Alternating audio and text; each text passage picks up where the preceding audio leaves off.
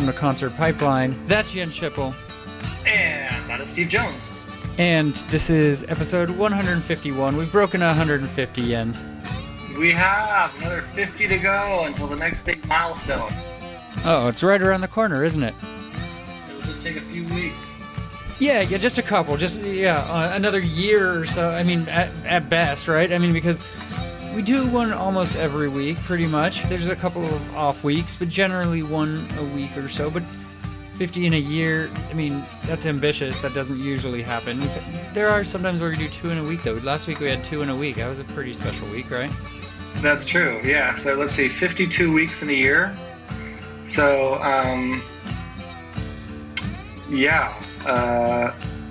well, hopefully we'll hit 200 by next summer. Hopefully, yeah. What? Next, by the beginning? Oh my God, no, there's no way. What are you talking about? Well, if we do one once a week, then maybe we'll hit 200 by this time next year. Which is not next summer. This is like we're in September territory now. Okay, next fall. How about that? Next fall. How about before 2019, maybe? There we go. Yes. Let's be realistic, Jens. And we'll be lucky if you stick around that long, because that is you know what? I feel like we're gonna hit that milestone before the end of the year. Right. I know I'm thinking ambitious, but hey, if we can wrap things up by the end of 2018, that would be great. Okay, our bicentennial episode before 2018 is done, right? We got some work to do. You better start booking some of these interviews that you're not going to. Our theme is going to be 200 for 2018. It has a ring to it. It just flowed right off the tip of your tongue, right? It did, yeah. I didn't mumble that or anything. It just flowed nicely, nice round numbers, no odd numbers. Right. Okay. Except the one, I guess. You know what else flows right off your tongue, Jens? How people can get a hold of us. Oh, yeah. Why don't you tell us this time how people can get a hold of us? Okay, this is how a pro does it. Well, you want to get a hold of us. Well, you should definitely subscribe to the podcast, because you can tell your friends, family, get them on board. You can do that at iTunes. You can also listen to it on Stitcher.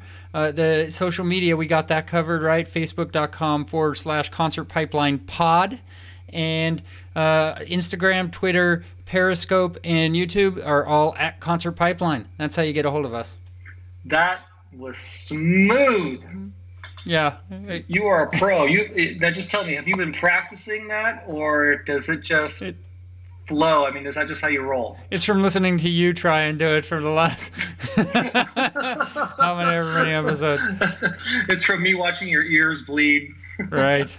Yeah, that's how you do it, Jens. So let's talk about who we have on the podcast today, and we'll get to the interview in just a little bit. But following up on last week's super cool, great, awesome 150th episode featuring Foreigner and Huey Lewis and the News review. That was big. That was monster, right? Well, we have to go just as big this week, and I feel that we did with this interview that we have. I was really proud of the interview, and it's a guy named Martin Barre, and you may not know him by his own name, but he's from Jethro Tull. He's and oh my gosh, the stories this guy has, and it's one of these artists that we have on the program from time to time that just can have so many stories, and you can dig in, and you never get tired of digging into it and hearing it, being a part of that scene a little bit, and that's kind of what I got from my phone conversation with Martin Barre. So very, very cool conversation. He's coming up. He's got a couple of shows around the Bay that you should definitely check out in the coming days. Actually, a little bit later this week. So absolutely check it out if you get the chance. He's going to put on a hell of a performance. I think his shows are like 3 hours long, and a mix of his content, his original music, and Jethro Tull. He pulls some of those out and does different renditions of them. Oh, it's going to be a good show. That sounds exciting. Jethro Tull is legendary. They are. So So Martin is going to be on here in just a few minutes. But before we get to that, we each have a couple of stories to catch up on from the past week from our own lives. So Jens, why don't we start with yours? What do you got for us? I have such an exciting story to tell, Steve. You got a dog. No, I wish I could tell you a story about how I got a dog. That is not the story that I am going to tell today because that has not yet happened. But you will be the first to know here on Concert Pipeline about the dog that I'll have that I don't have yet. Yeah, you don't have yet, okay. Stay tuned. Stay tuned to breaking news about my dog. Also happening on episode 200. Okay. If I get a dog before episode 200, I am going to be thrilled. Super, super thrilled. Yeah. All right. No. Okay. So I'd love to timeline. I'd love to get a dog before the end of the year. It is September almost. Yeah. So time is counting down. What, we have like 4 months left? Yeah, 4 months. September, October, November. Yeah. Five. Four months. September, October. September, October, November, December, right? Somehow I added a month. Yeah. 4 months. We're done with August. That's pretty much behind us at this point. Okay. So my exciting story is about painting. No. Okay. Ooh, I know. No, I'm not an artist. I'm actually painting a wall. You can buy exclusive Jens Shipple paintings on Facebook.com/Concert Pipeline Pod. Yeah, you can. They'll be signed, and they're actually photographs of the wall of one of three walls of the inside of the house I live in. Oh, I thought you were going to paint murals of our guests. No, you know what? Perhaps the podcast will inspire me to achieve such artistic heights like this, but I'm afraid I am just not that talented. You know, one color on one big flat area, you know, kind of works for me right now. Broad strokes up and down, up and down with the roller. And sometimes, you know, bust out the little paintbrush and kind of, you know, fill in some little corners and stuff. But anyway, long story short, we had a few windows replaced in the house. They did a great job replacing the windows, but what they don't do is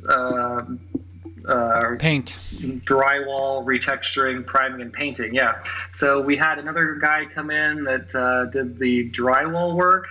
We had to do drywall because the windows we got were different sizes than what we originally had there, so they had to do some reframing and some drywall. Anyway, so we had a guy come in and do that. So the only thing that we had left to do was just to sand down the drywall a little and then prime and paint. So I'm excited to announce that I have now officially finished the priming phase. Ooh. Yes, I did the sanding phase, the priming phase. So the next thing I got going for me is going to be the actual painting. So hopefully, if everything goes well, I'm going to paint the wall the exact same color that it currently is. Okay, that's I mean, I don't know if it gets more exciting than that, but that's pretty damn exciting. That's more exciting than actually watching the paint dry on the wall. Yeah. Great story. Is it a great story? So I mean, I think that's the epitome of how damn exciting my whole week has been. If I have to share a story about painting, you've been sniffing the paint a little much, haven't you? I've been sniffing the paint, yeah. So anyway, I'm looking forward to a nice day this upcoming Sunday. I'm gonna celebrate our buddy Tony's birthday on the beach, Russian River, same place I celebrated my birthday. You were there, Steve. You're gonna bail this year though. For Tony's birthday? Not this year. Okay.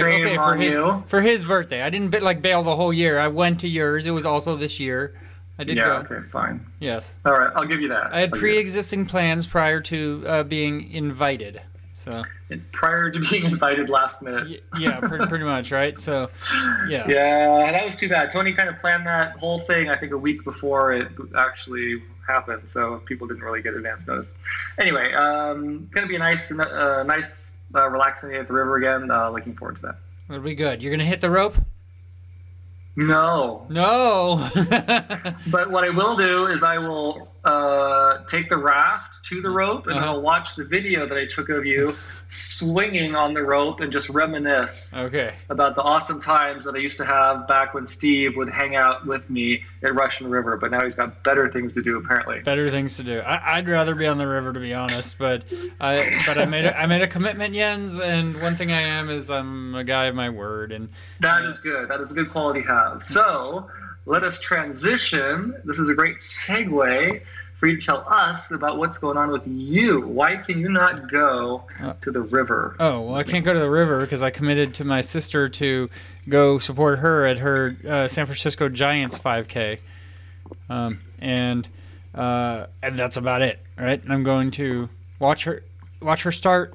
I mean, I don't know, just be there. Like, it's not like I'm going to see her running or anything like that, but she wanted me and the kids to go and support her, and her and my mom are big fans of the Giants, even though they're in last place, and she's done a couple of 5Ks. I think she needs to move it up to a 10K, but she's doing a 5K, and I will be there for it. I mean, I think it was last year, or was it the year before that I did the half? I think it was last year I did the half marathon. The Giants. It had to have been last year, right? I did the Giants half marathon with Joe, and that was fun. It was good. It was good times. The half marathon is super early, and the 5K is like 4 hours later. You know, sort of ridiculously later. But I'm not doing that run this year. It's a lot of people, and I have no chance in placing in it. It's just ridiculous, and I've stepped back a lot from the running races. So that's where I will be.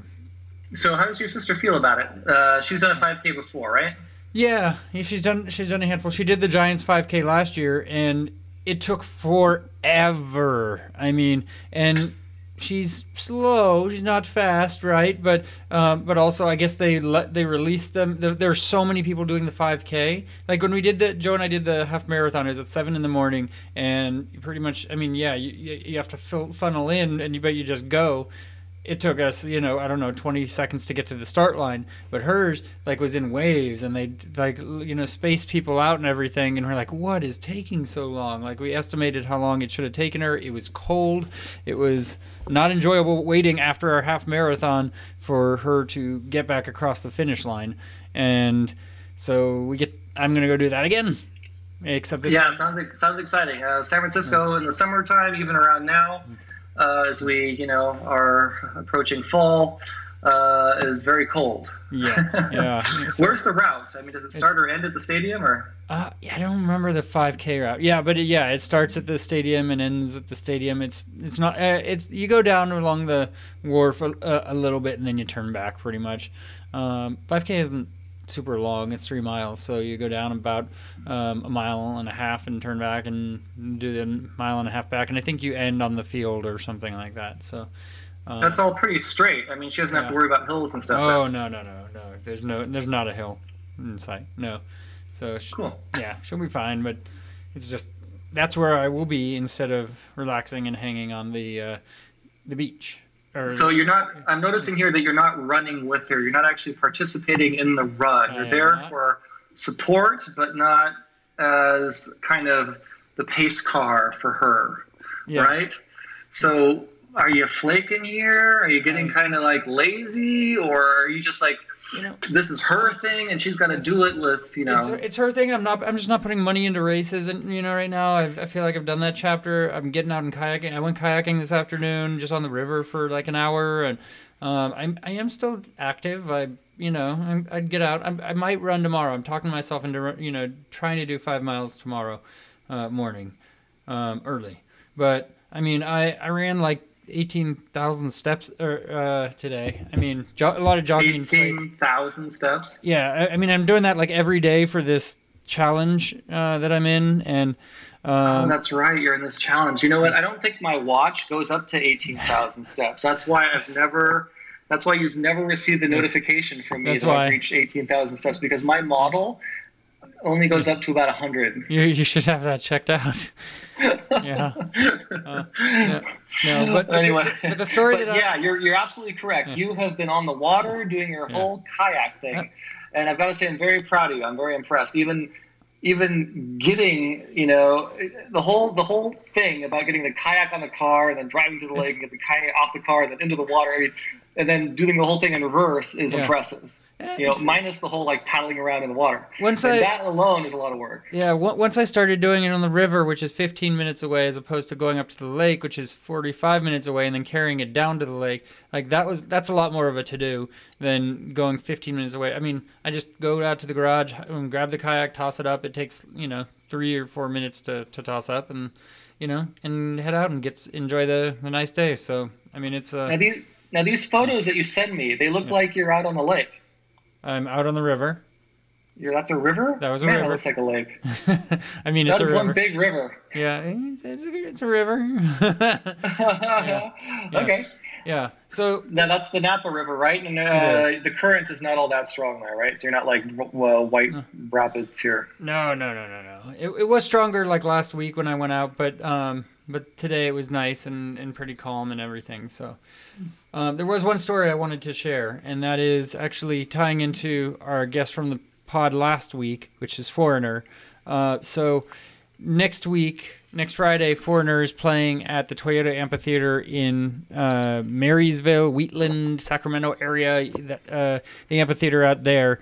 And so I'm going to be covering that show. And I was going to originally take my buddy Jay, but he has family coming into town, and so instead I'm like, okay, who am I going to take? Jens isn't going to go. Cycling through other people, who can I tolerate for enough hours in the evening during a concert, right? Because I'm kind of picky, and then I was like, okay, I'm going to take my daughter Fern.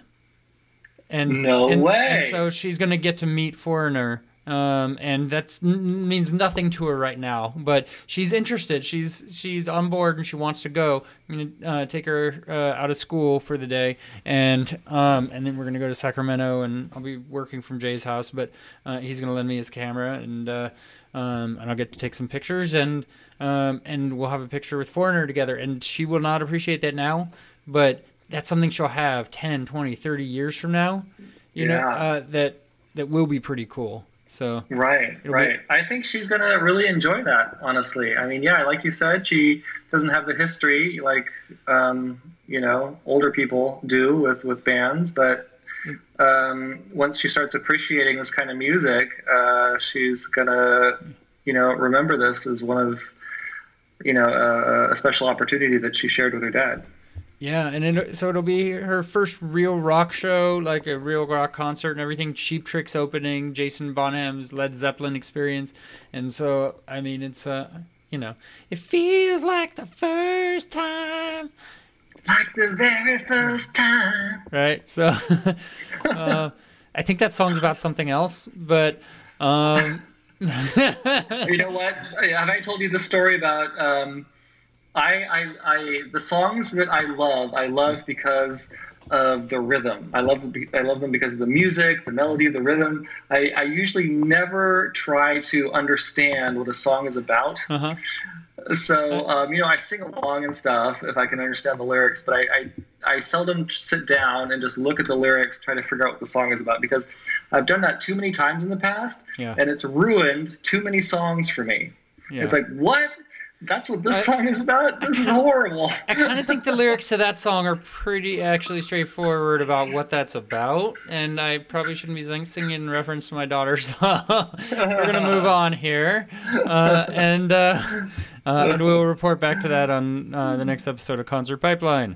And back to Martin Barre. So like I said, Jethro Tull, he was in Jethro Tull for a really long time. He put out his first solo album in 1994, A Trick of Memory.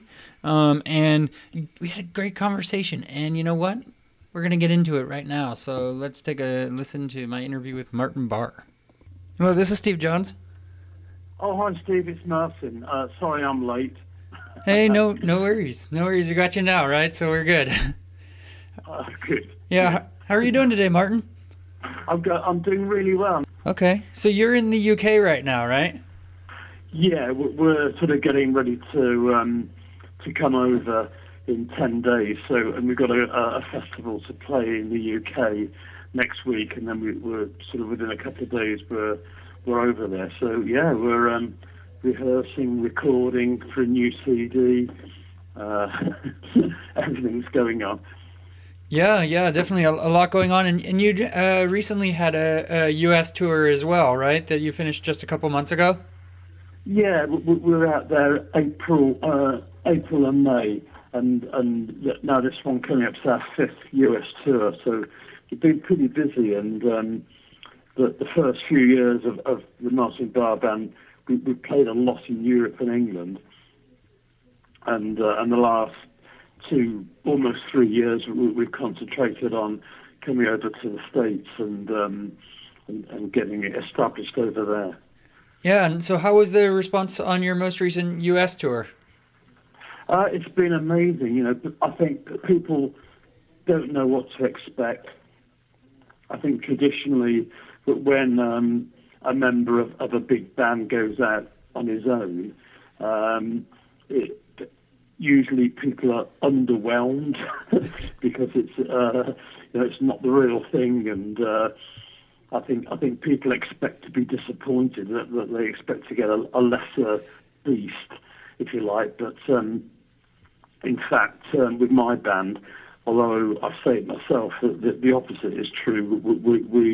My band is better than any Jethro Tull band that ever existed, any lineup, and we play really good music. We can play anything we want, so we've got the whole catalogue to draw from, and then I've got my solo albums, and it's a very free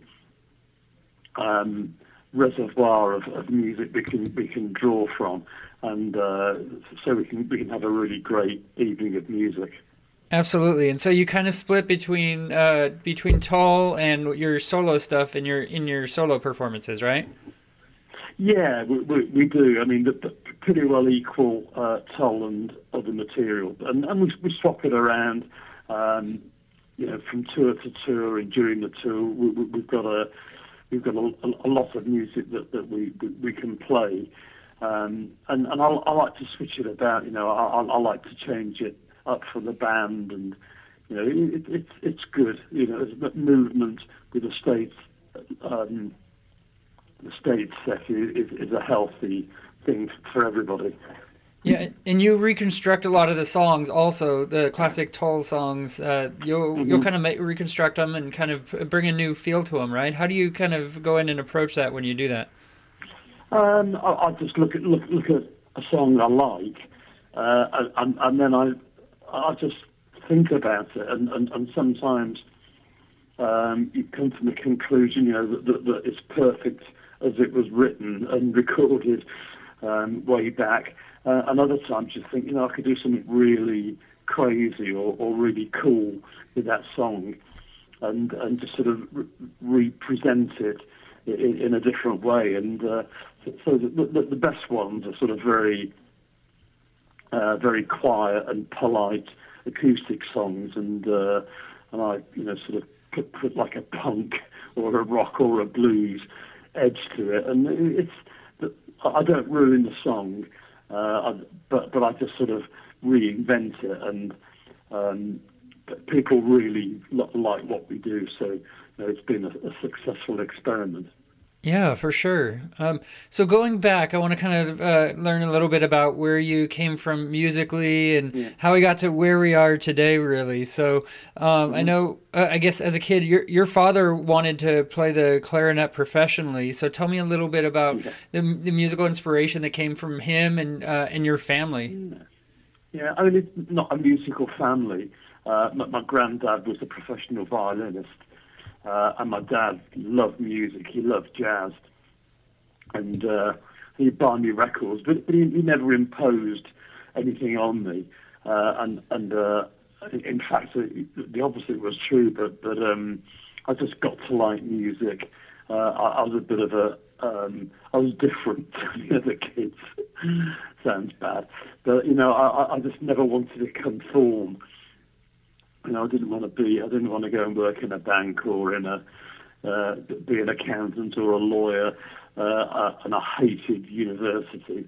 I was just bored. I just wanted to do something exciting, and by default, I started playing music. And my dad encouraged me, but in a very subtle way. You know, he just gave me the space to find myself, and he didn't sort of push me one way or another. But he'd buy me some albums to listen to, and funnily, I started off on guitar, and he bought me sort of Barney Kessel, Wes Montgomery, and I didn't really like the guitar side of it, but I loved the flute player, so I went out and bought a flute pretty soon after I learned to play guitar, started on guitar, and then I just joined bands, played. So I've been playing live music since probably around 1965.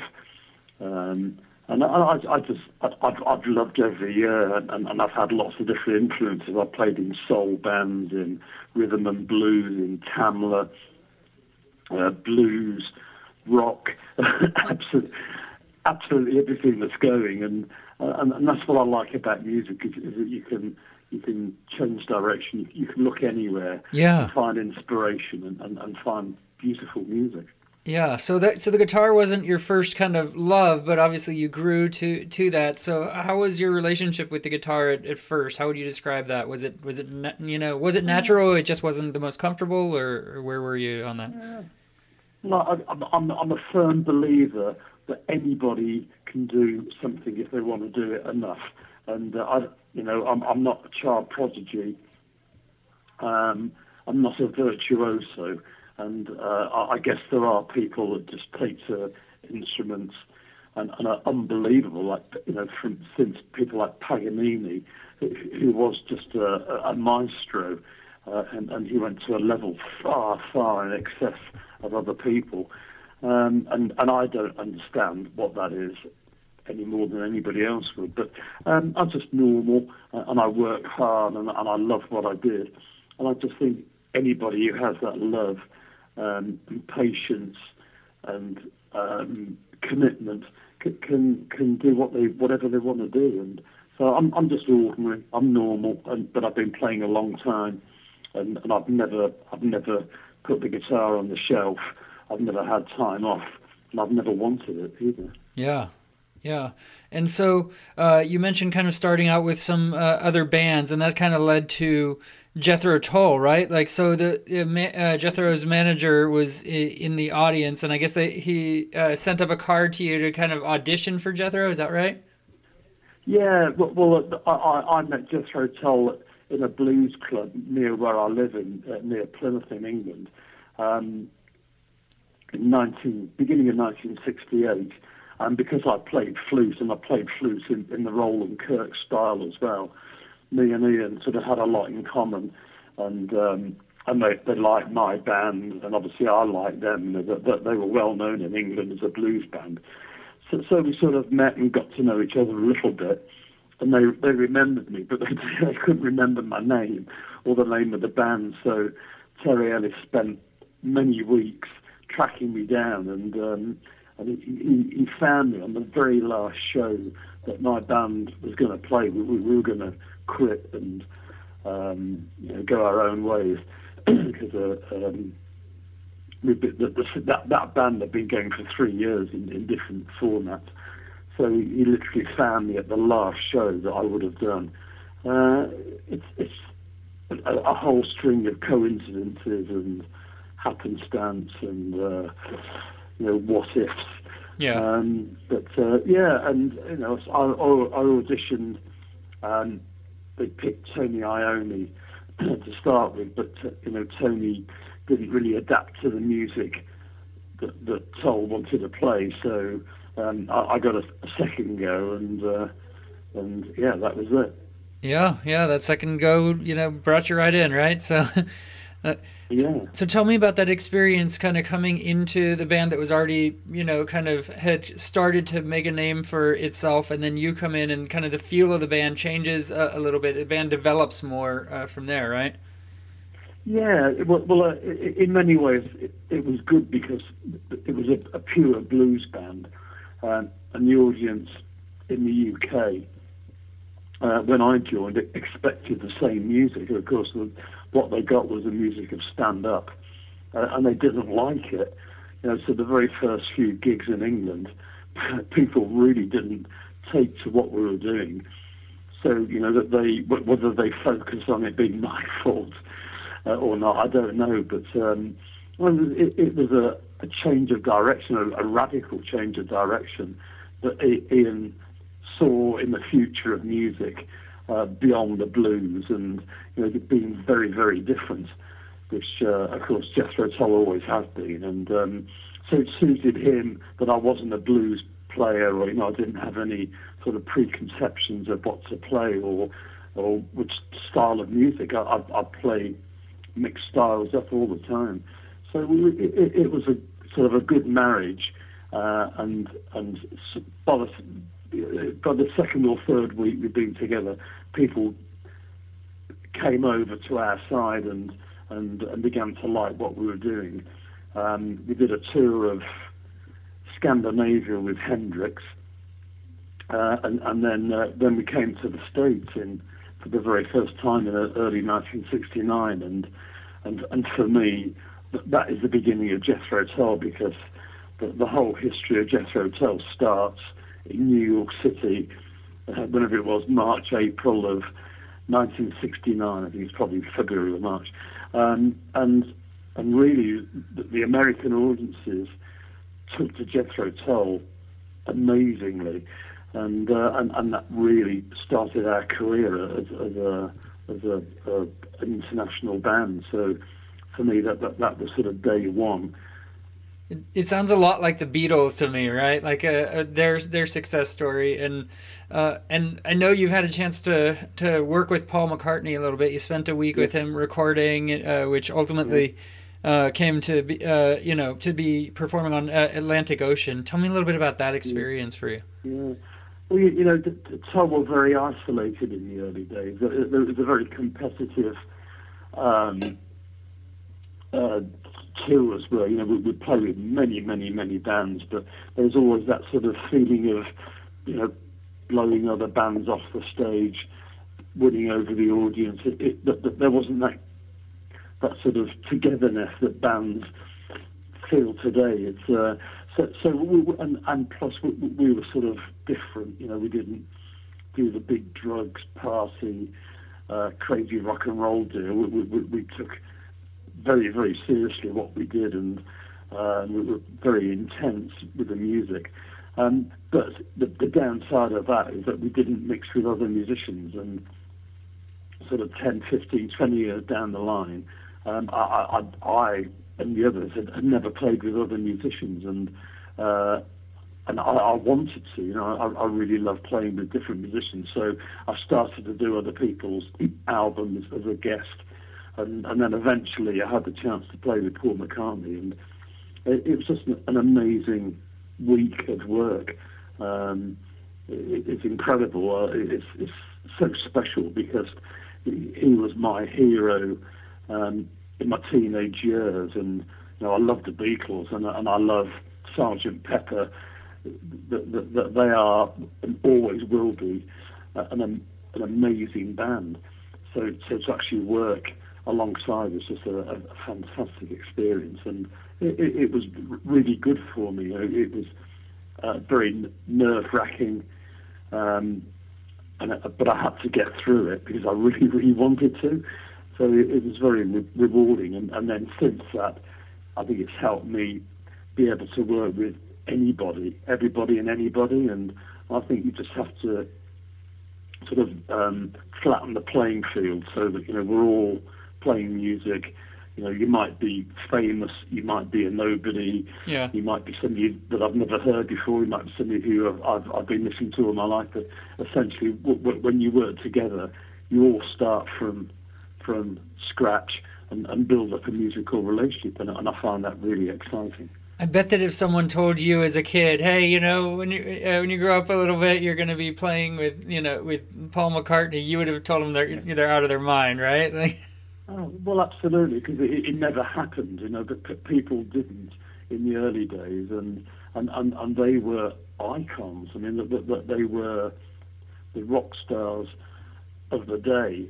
Well, you know, he still is, and sort of untouchable, really. And even your wildest dreams that you wouldn't have guessed that you'd get to play together. But yeah, it was really special. But then other things are special too. You know, playing with Hendrix was amazing. Played Phil Collins, played with, I mean, you know, all these people are fabulous musicians, and it's a great privilege to be able to work with them and to sort of build it into your life of experience.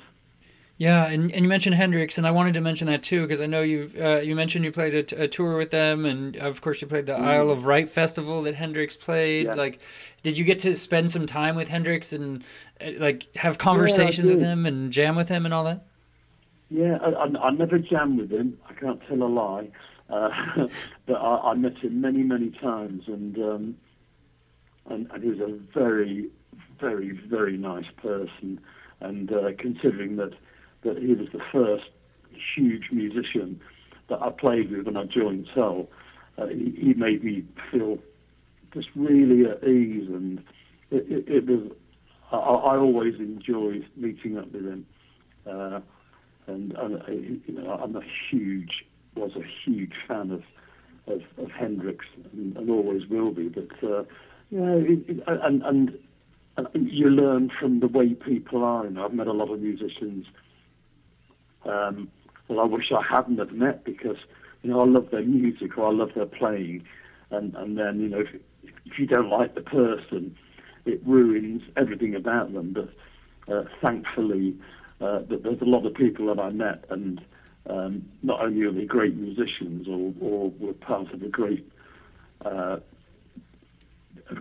making great music, but they were really good people as well, and I think you can learn so much from the way people behave and their personalities. Yeah, absolutely. And so moving forward a little bit, so you put out your first real solo album in like 1994, A Trick of Memory, right? Tell me. Yeah, sounds about right. Yeah, you take a word for it, right? So tell me kind of how you approach that, having been strictly Jethro Tull for so long. How did you kind of how did you do that off the side? How did that come about? Well, again, you know, the early days of Tull, we never had time off. We were always touring or in the studio.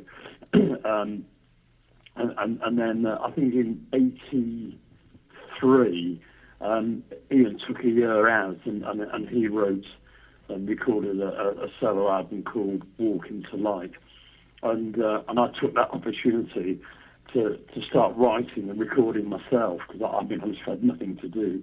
In fact, it was only probably 6 months, but you know, I'd written tiny amounts of music, and knew that I enjoyed the process. But I actually started learning how to write music in a committed way, and the first batch of songs I wrote weren't very successful to me.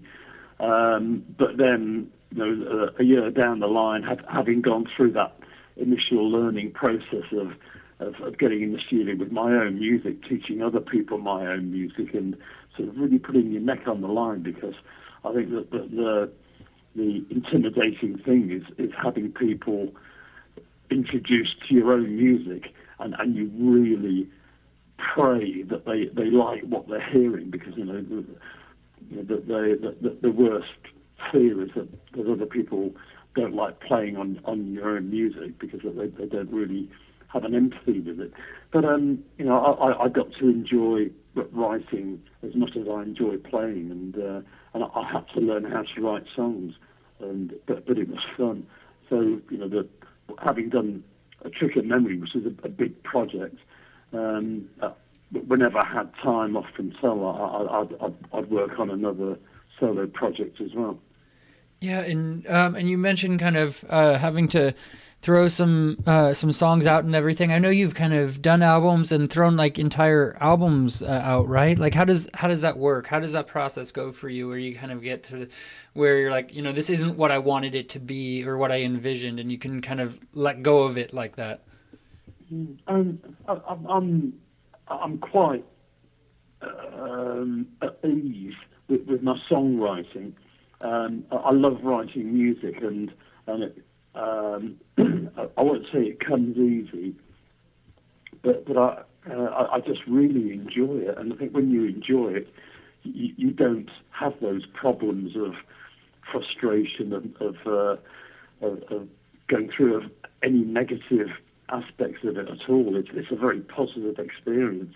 The hardest part is the lyrics, and that's when I'm really self-critical, and I spend weeks and weeks writing and rewriting lyrics. But, you know, they need to be of an equal standard as I hope the music is. So it's that's where the pressure is. But you know, I don't. If I say that I don't have any music that I've written that I thought wasn't good enough, it might happen, you know, once in a year. But there's something. Even if I reject a piece of music, there'll be something inside of that music that I'll carry forward and just adapt it or rewrite it or just take out the good ideas and develop them in a different direction. But now I find music writing to be one of the things that I really love doing. Yeah, absolutely. And so like 2001 comes around, and that's kind of a pivotal point for you, because that's when Tull kind of separated. I mean, Ian kind of pulled the plug on Tull, and it sounds like it really threw you for a loop, right? Well, it was.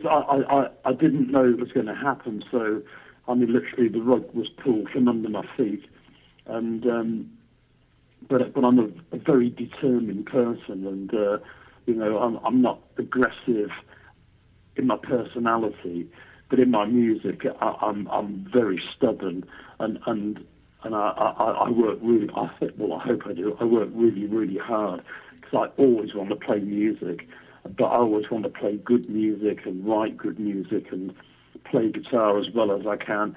So I take a big pride in everything I do. So it was a challenge, and in many ways, the fact I didn't see it coming, it put me in at the deep end, and I really had to start working hard to develop my own career. And I'm glad, you know, I've really enjoyed doing it. I've enjoyed doing the 3 albums I've done so far, and I'm working on the 4th now. So it just put me in a position where I had to really fight for my life in music. But it sort of, you know, in some ways it brings out the best, because I'm not going to give up. Yeah. I want to have the best band of musicians around me. I want to play the best music I can possibly play, and I love the writing, as I've already said. I love arranging. I mean, arranging music. You know, we do things. We do Beatles songs. You know, we do Eleanor Rigby, and we do another Beatles song, and I just sat down and rearranged them both, and it's such an exciting process. So I get to do so much more than I ever did in Jethro Tull, and maybe in many ways I was repressed, although I wasn't aware of it. You know, I had a very short leash on me, particularly in the latter days of Jethro Tull.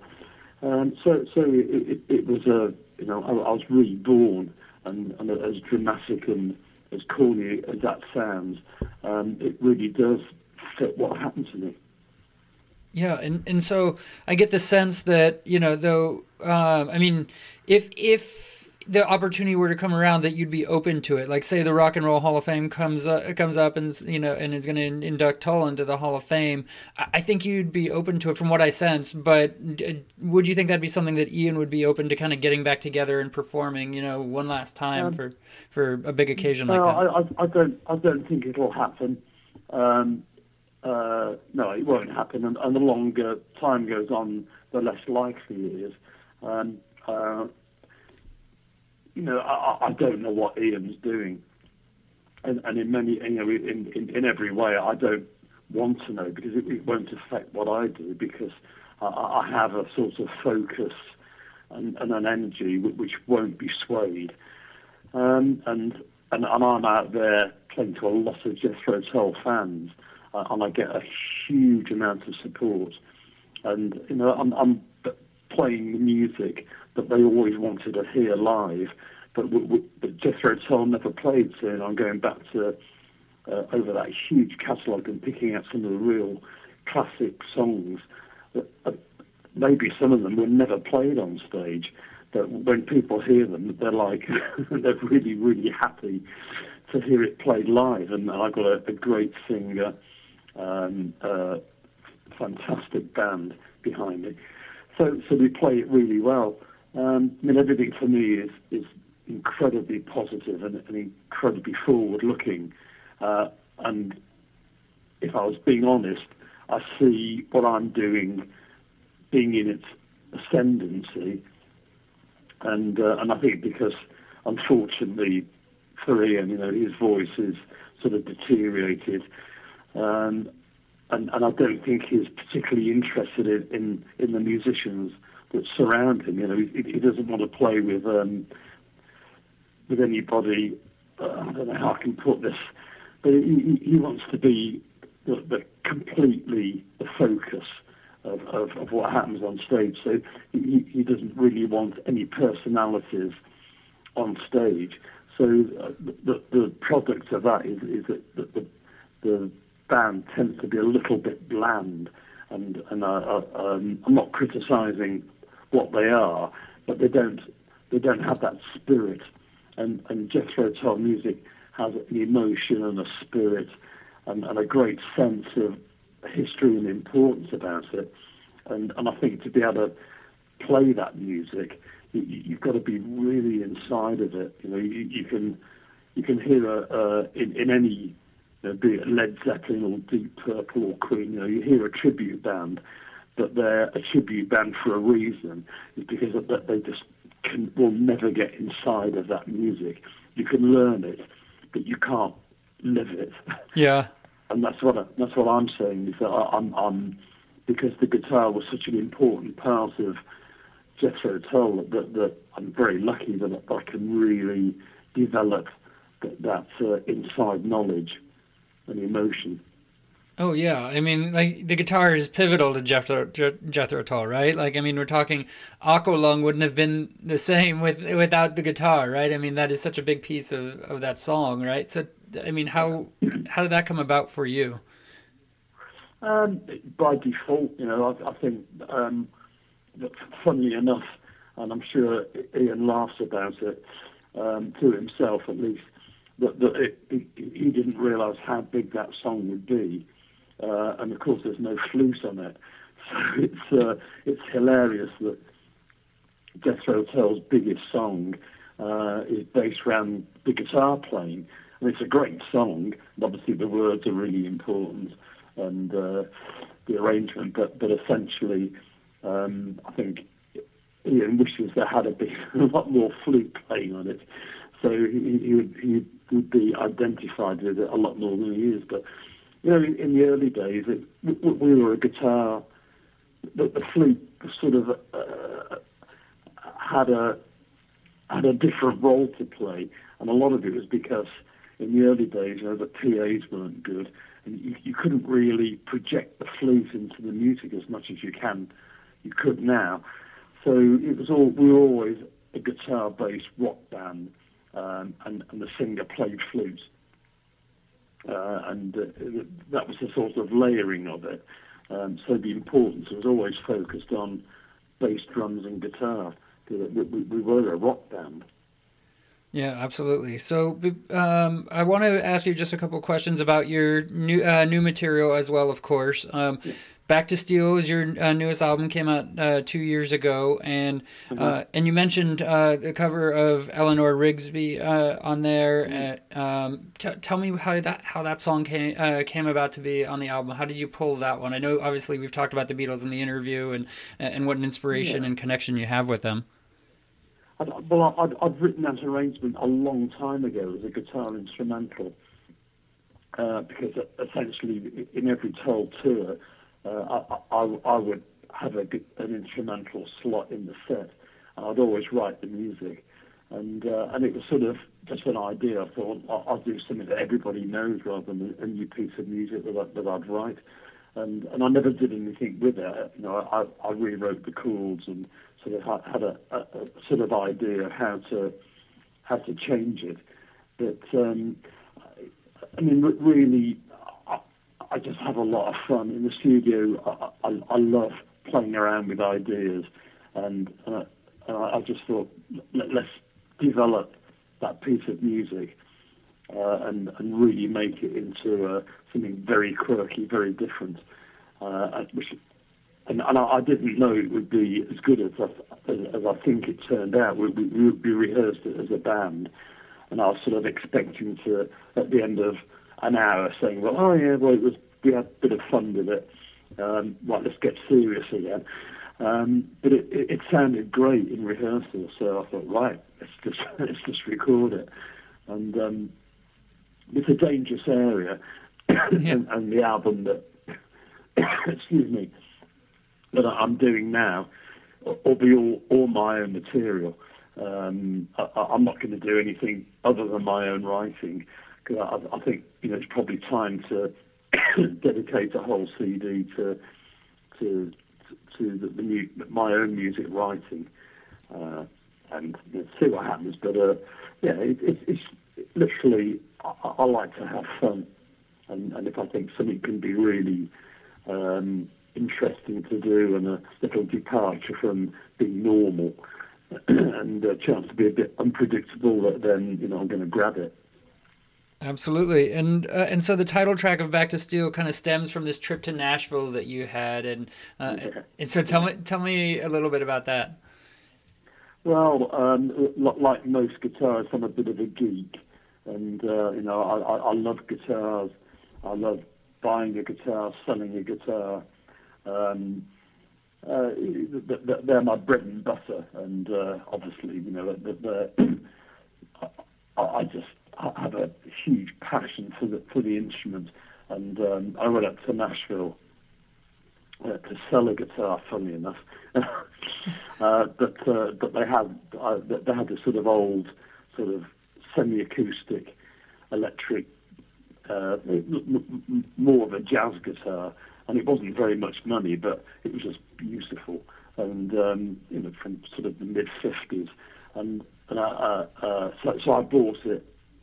On the spot, you know, I had to have it, and I was driving back to Mississippi and stopped off at a motel to have a bit of sleep, and I got the guitar out of the case, and you know, it just the whole sort of thing about the history of a guitar, of who played it, what sort of music was played on it, and who loved this instrument, who looked after it.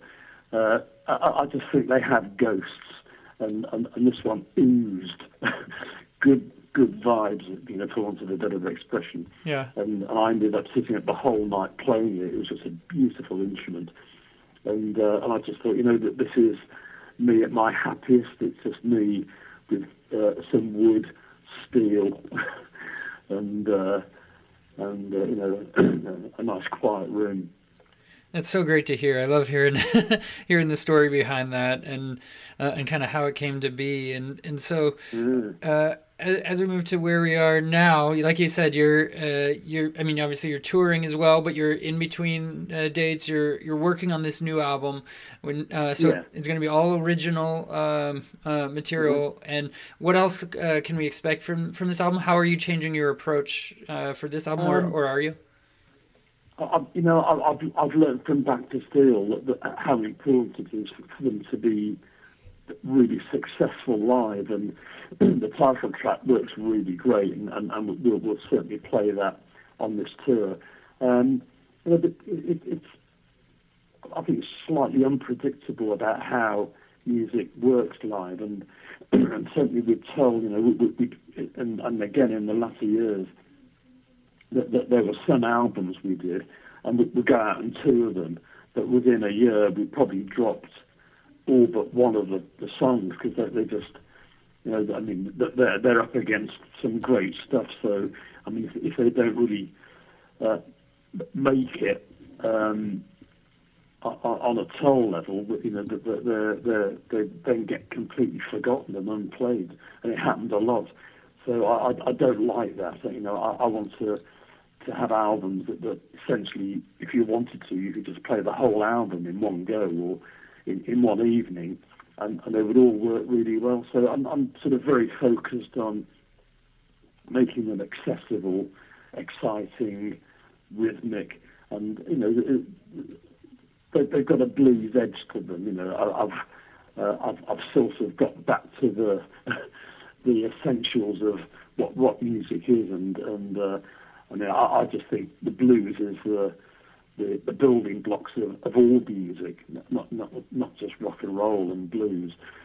And I always try and keep that influence in the writing. So it's going to be very direct and hopefully very rhythmic and straightforward and accessible. And so when do you project that coming out? Do you think sometime next year maybe? Yeah, well, I'm running out of time. Yeah. I've done 8 tracks, and I've written a lot of music. I did 8 tracks about 2 weeks ago in the studio. I've sort of redone the guitars, and I've written lyrics, and I'm hoping that when we rehearse for the tour next week, that we can put a couple of vocals down, and so I can at least have something that's virtually finished, and I can say this is the sort of thing I'm doing. I've just run out of time, and the organisation to do 2 months touring in America is absolutely huge. So I'm always juggling. I don't want to do administration at all, but me and my wife, we sort of look after all the business side of things, and we do it really well, because we've been travelling for 50 years, so we know how to tour and make it comfortable and make it good fun for everybody else. But essentially, I hate the fact that I've got to scrabble for time to play my music and to work on the album. But yeah, it could be next year. But it's pretty well down the line. I think I've got sort of 75% of it written and recorded. I like it. And as we wind out, let's talk about the live shows that you have coming up in the Bay Area. You're going to be hitting Oakland, Petaluma, Santa Cruz, Sacramento. So a lot of local shows around here. And when you perform for like 2.5-3 hours, right? Like, where do you find the energy to go that long when many younger bands are fighting for an hour and a half and exhausted? Oh, really?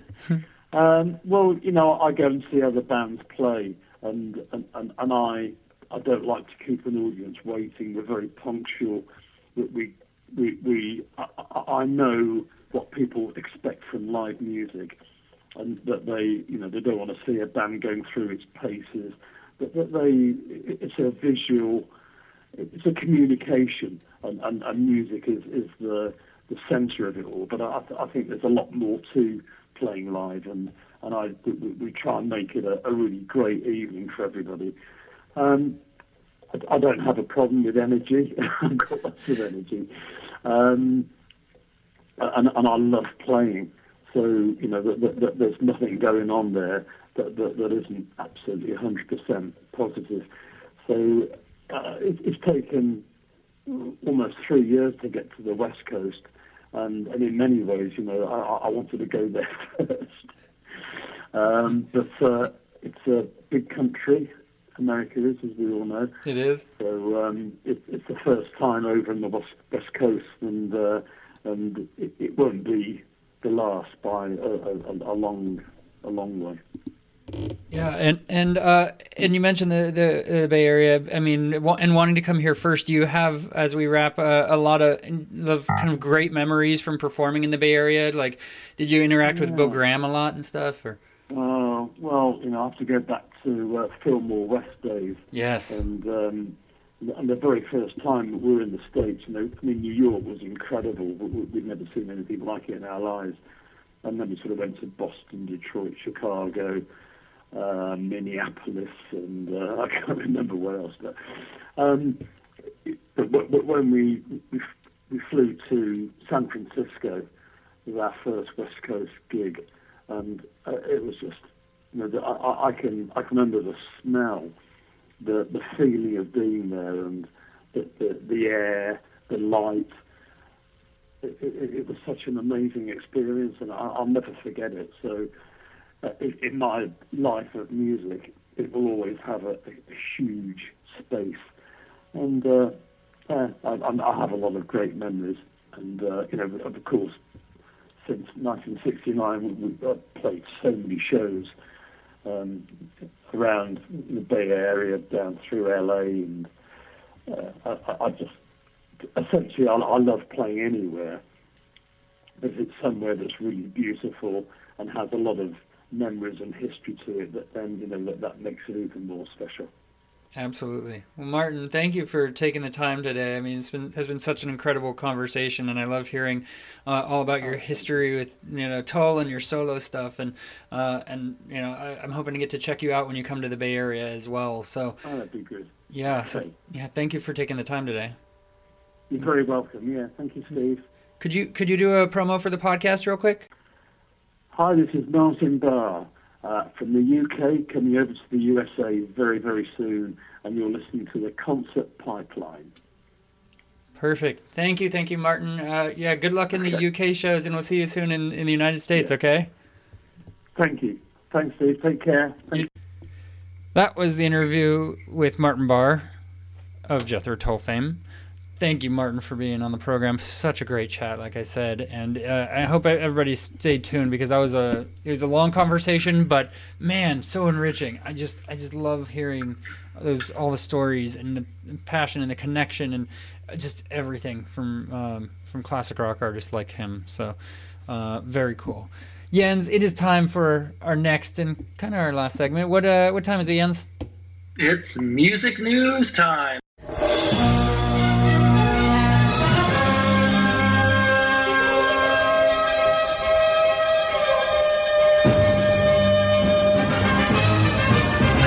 Favorite, hands down, time of the podcast, because it's always exciting to listen to this part of the segment, because everybody wants to know if I'm going to be able to pronounce people's names correctly, right? It's like the most exciting part about music news. It's not even the news. It's about like if Jens can pronounce names correctly. So. If that's the excitement about it, I shouldn't have asked you to pre-read your stories, which doesn't even always mean that we're gonna, you know, get the correct pronunciation just because you pre-read it. So we'll see how you do. I cheated, man. This is what I've come down to. I've got to do my research first here. Yeah. Okay. Well, I will start with the first story, and I'll give you a break and for you to work on your. On your story. So first story is about one of my favorite musicians, and that is Dave Grohl. He reveals his possible next career move, right? Dave Grohl, always innovating, always leading edge, you know, such a rock god. Okay, wait a minute. Next career move? I can't imagine him doing anything else besides Foo Fighters stuff. I can imagine him doing anything. Anything he puts his mind to will be amazing, right? Well, so he just directed his daughters in the latest Foo Fighters video, The Sky is a Neighborhood. And that video is so cool. Like, I mean, it's incredible. I'm gonna go watch it like 5 times after we're finished podcasting. I just watched it before we started recording. Actually, I was like, oh yeah, I heard that came out. I hadn't seen it yet. So go check it out. This guy is a neighborhood, and his daughters are in it, and they're actually singing to his song. Not like they're just like karaokeing or anything, but as part of the video, they're singing to it, and it's really cool. He said he has grander cinematic goals in mind for the future. Last year, I was approached to make a feature film, and I was a little hesitant at first, and then I got into it, he said recently, speaking with Rolling Stone. I started working on production and getting into casting with these big names, and at first, I wasn't sure if I'd be able to do it. And once my heart clicked, I just dive headfirst into whatever it is, and I really got into the script and visualizing the story, but I didn't have time to do it. Grohl declined to reveal the identity of those big names. He did, however, say it was just a matter of time before filmmaking becomes the full-throttle endeavor. Someday I'm going to wind up doing it, he said. But the Foo Fighters always get in the way, he joked. And then he said, I can see myself doing more and more of it as the years come. The film's still in rewrites, and once we get the rewrites happening, I'm sure the casting will kick in and pull our teams together. But I like my day job. I really enjoy my day job, he says. So that's Dave Grohl on the next chapter of his career. That is exciting. You know what? I can imagine him being in a film that goes down in history. You know, I'm thinking something along the lines of Bowie and the movie about the Babe. The movie? Okay. Movie about the Babe. Okay. Labyrinth, yes. There you go. You. Oh, okay. Yeah. Right. Which was an awesome film. Yes. I can totally see Grohl going into film and making something iconic. And he's not even saying like acting or anything because he's talking about being behind the camera, I think. And I don't know. I'd see it. Yeah, he wants to be behind the camera. What, he wants to like be a cameraman? He's like making the film. That doesn't mean like acting. That means making the film. Like not a cameraman, like a director, dude. Like a director. Ah, I see. Okay, I would go see it. Okay. I think he should be in the movie too, though. Maybe he will. Some directors direct themselves, so. Like Quentin Tarantino, he does that. Oh, there you go. Yeah, there's one. Yeah. Yeah. See. Good job, Jens. All right. What is your story? So, I got a story. You ready for this? I am. I got a story about R. Kelly. Okay, hit it. So this guy got hit with a new underage sex accusation. Can you believe this? I wish he would just get hit because I do not like this guy. Yeah. Right. I mean, one would never think that something like this would happen to R. Kelly, right? Right. Anyway, so this is the deal. Sarcasm aside. The new accuser has stepped forward to say she had sex with the R. Kelly when she was 16. Did you say the R. Kelly? That's what the article says. He stepped with the R. Kelly. I'll repeat it. Okay. A new accuser has stepped forward to say she has had sex with the R. Kelly. It does say that. She was 16. God. It does say that. Yeah, yes. You can take sometimes out the I will insert words into articles, but I read this verbatim. He's not. He's just R. Kelly, and he shouldn't even be that. But yeah, go ahead. Okay. So the accuser, Jehan, was a 15-year-old high school sophomore in Chicago when she first met Kelly outside the courtroom of his 2008 trial for allegedly making child. I mean, this is a win right here, right? Like, he's walking out the courtroom for a really bad kiddie crime, and he's like, I can do another one right here, right? Like, if you want a movie, like, this is the movie, right? Like, he sees her outside the courtroom, coming out from a trial. Don't know if he was proven guilty or not, but the trial's for making child pornography. And he gets himself into statutory rape. Didn't even get to the car. I know, not even outside of the damn, outside of the building, but outside of the courtroom, not necessarily outside of the building, but definitely not in the car. Oh, I mean, this guy doesn't waste any time. He is resourceful when it comes to this stuff. That is insane, right? Yeah, that's totally fucking crazy. So. Oh, he was found not guilty, right? So. Okay, so Kelly was found not guilty. Yeah, exactly, on all 14 counts. Following their meeting, an associate of Kelly's friend on her MySpace. Do people still use what's that? What's in MySpace? This is This was back in 2008. So. Yeah, I guess MySpace was a bigger of a deal in 2008. Yeah.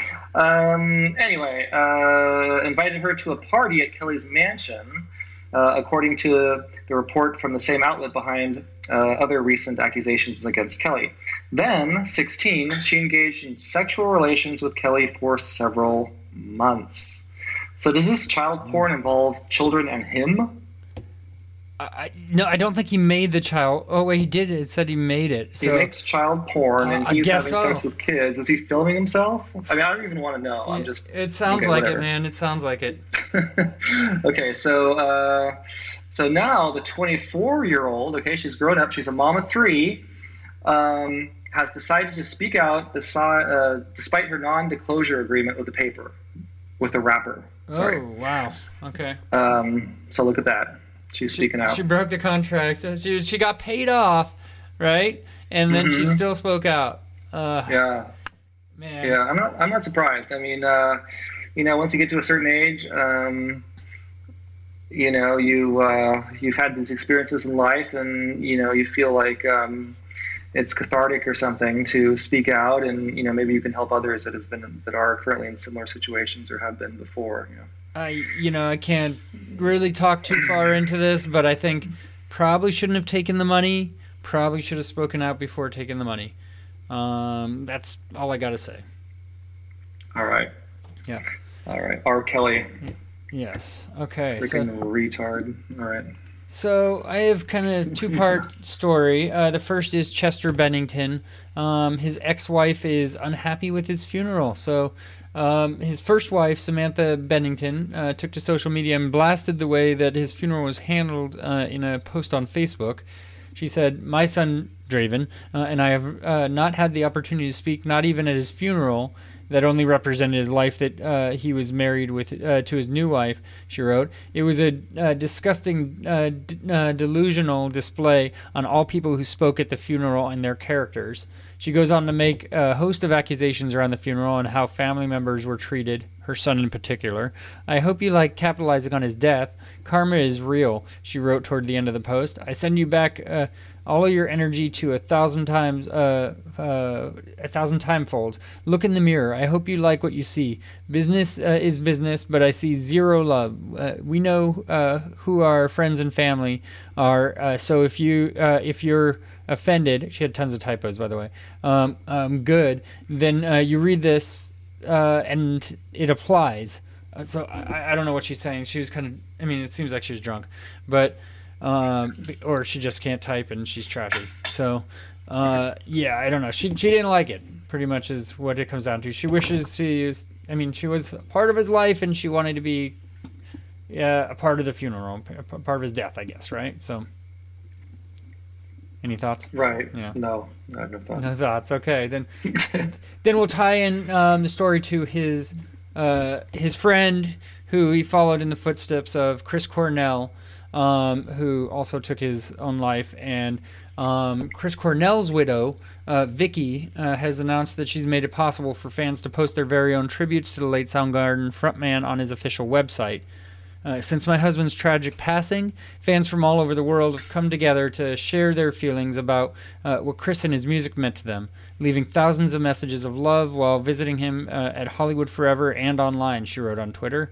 "You've opened your hearts to me and our children, and we are grateful to you for your sympathy, love, and support in bringing us solace and helping us heal. You've given us the hope and strength to endure the pain of these very dark days.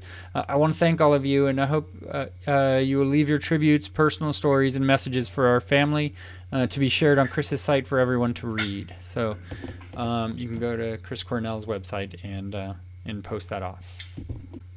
All right, so that's the story for that. So a couple of deaths and their widows, and take care of yourselves. Rockers, okay. Jens, you have the next story, sir? I do. The story is about Led Zeppelin, specifically Zeppelin's Robert Plant announces first tour dates for Carry Fire. You ready for this? All right, hit me. All right, so Zeppelin's frontman Robert Plant has announced dates for fall UK tour in support of his forthcoming album, Carry Fire. The 4-week, 14-date run will open in Plymouth on November 16th, with shows wrapping up in Birmingham on December 12th. I didn't know there was a Plymouth in the UK, but that explains a lot for why there's a Plymouth in the US.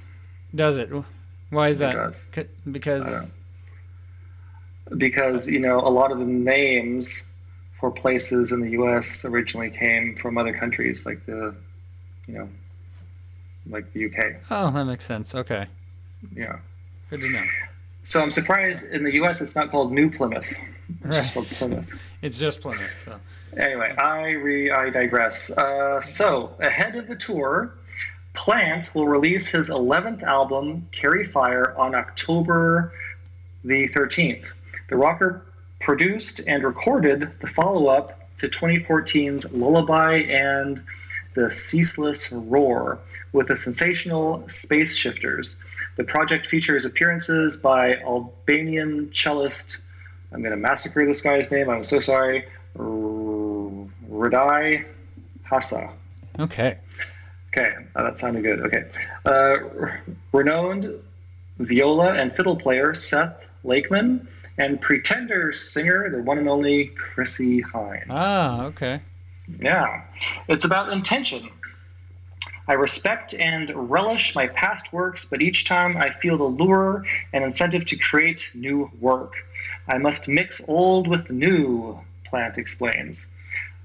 Consequently, the whole impetus of the band has moved on its axis somewhat. The new sound and different space giving way to exciting and dramatic landscapes of mood, melody, and instrumentation.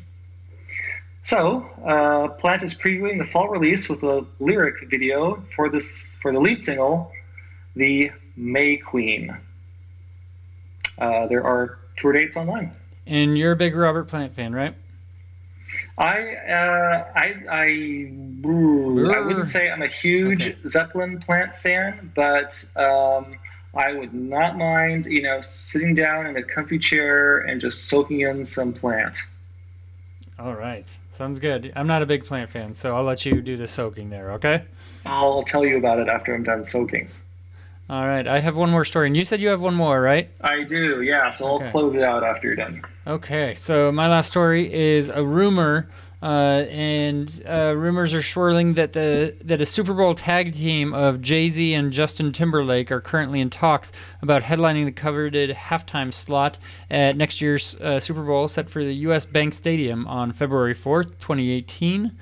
According to a report in the rumor mill section of the industry trade, hits Daily Double, it could happen. Timberlake and Jay-Z have history together. They've embarked on the joint Legends of the Summer tour in 2013. They've also appeared on each other's songs, including Timberlake's Suit and Tie and Jay's Holy Grail. So Jay-Z's never appeared on the Super Bowl stage, but Timberlake has been a part of the halftime show more than once. You'll remember his performance with Janet Jackson, Miss Jackson if you're nasty, where he pulled off her, breast pad thing, right? Yes, the whole what was the name of that? The whole wardrobe malfunction. Yeah, he was also first appearance was in 2001 when he was still a member of NSYNC. They performed alongside Britney Spears, Aerosmith, Nelly, and Mary J. Blige. So that may be coming. We'll see. Nothing official announced as of yet. So, all right, that's exciting stuff. Good times. What's your last story, Jens? Well, my last story is about a gentleman by the name of Ronald James Padavona. You do get the stories of these names. Have you ever heard of Ronald James Padavona? I have not, but you're going to tell me all about him. Yes, if you have not heard of him, I would not be surprised because his stage name is Ronnie James Dio. Ah, that makes sense. Okay. Or Dio. I think it's Dio. Dio. Gosh, just go with it. Okay. I'm going with it. I'm going with Dio. Okay. For those of you that do not know him, he is an American singer, songwriter, and musician. He fronted and or founded numerous groups, including Elf, Rainbow, Black Frickin' Sabbath, Dio, and Heaven and Hell. Yes. He's credited with popularizing the metal horn's hand signature in metal culture. That's what this, and was known this one, for his medieval-themed lyrics. The horns, Jens, the horns. This is him. The horns. He started that. That's him. Yes. He did the horn thing. He did, yes. And you butchered his name, so go ahead. That's freaking cool. I did. I'm sorry. I'm totally sorry, Ronnie. Right. So anyway, so he unfortunately passed away. This was quite some time ago, in fact. He lived from 1942 and passed away in May of 2010. But you know what? What? His spirit lives on, Steve. It does, of course, in the horns. His spirit lives on in the horns, not just on the horns, but apparently he has come back from the dead, and this guy is so badass, he's touring. Oh, that is awesome. Okay. No joke.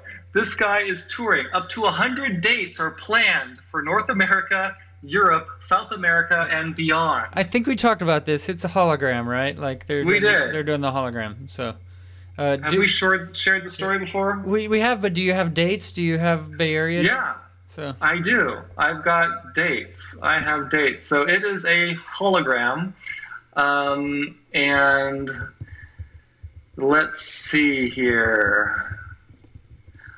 The dates I have are for the rest of the year, so it's all in Europe. So we're talking about places like Helsinki, Stockholm, Oslo, Warsaw, Barcelona. You said there's 100 dates, so it's got to come here to the Bay, right? It's got to come here. So this, I got so excited when I read the story again that I feel like we've got to go. I need to see this hologram like rock the stage for an entire set. Okay. You find out the date, and we'll see if we can make it happen. How's that? That sounds great. And I'm really curious to know how they're gonna do this with the voice, right? I mean, they can do the image, but how do they match the voice to the image? Do they take pre-recorded concerts or something, and it's all kind of lip sync, so to speak? So I heard, there's going to be a lot of, what I'm reading here is the hologram set will differ from night to night. Audiences should expect to see the Dio Band also perform with vocalist Tim Ripper Owens and Oni Logan on select dates. So it's going to be a lot of the live band playing and supporting it. But, I imagine it might be recorded audio from his live performances, right? So, that's the only way. That's the only way to do it, so... Yeah, so essentially Wendy, his wife, said her late husband would have approved of the tour. She says Ronnie is always wanting to experiment with new stage ideas and was a really big Disney fan, so loved, big stage performances. And, for people that never knew, his music because, they just didn't know him or they were too young or something, and now have a chance to... see him live, so to speak. Not live, I wouldn't say, but... but as live as you can get. Let's get to see his image. Maybe. Right. I don't know if live is the word I'd use, but we'll go with it. Well, can you imagine if stuff like this takes off? You could go see the Beatles or something. They're the holograms of them back in the 60s when they were playing in Golden Gate Park or someplace.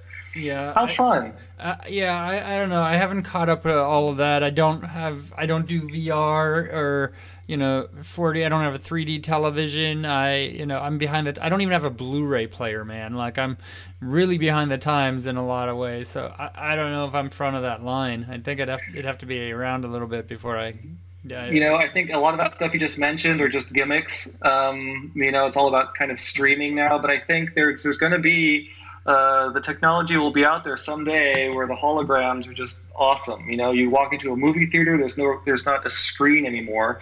There's just an empty box in front of all the people where an entire hologram of, you know, vivid live action video happens. It's gonna be killer. One day it'll be amazing. Life will be a hologram. I can't wait. Exactly. All right. So those are the stories we have for music news today, and some interesting ones, and a really great chat with Martin Barre. So thanks again to Martin for being on the program. To play us out, to wind us out, we're going to play a song from a concert I went to this past week, because we didn't have any live audio yet, right? I mean, usually we play some songs from the artists we have on, but we did the interview in advance of his shows coming up this week in the Bay Area. So check him out. He's playing Petaluma, Sacramento, Santa Cruz, I believe. So he'll be around several dates for Martin Barre. Really great performer. But I went to another show with our buddy Joe and his wife Jackie, a band that they really like, and we've had on the podcast before. Before you came on, actually, I think it was one of his last interviews, and they put on a pretty cool show. They're like electronic dance kind of music, and it's a band called Sylvan Esso, and it was a great show. It was at Lagunitas in Petaluma. I'd never been there before, but just chilled out on the lawn, enjoyed the show. Two bands. It was an early show also. It started at like 6 and ended 8:30, so, you know, got home at a decent time. And it was cool. I mean, it was a lot of fun. I think they ended early. Like, it was supposed to go till 9, and they ended at like 8:35 or something. I mean, it ended a lot earlier than I expected, but it was a good show. We're gonna play you out with one of their songs. It's called "Die Young." So, for all of us here at Concert Pipeline, that is Jehan Shipple, and that is Steve Jones, and we will catch you next time. Oh,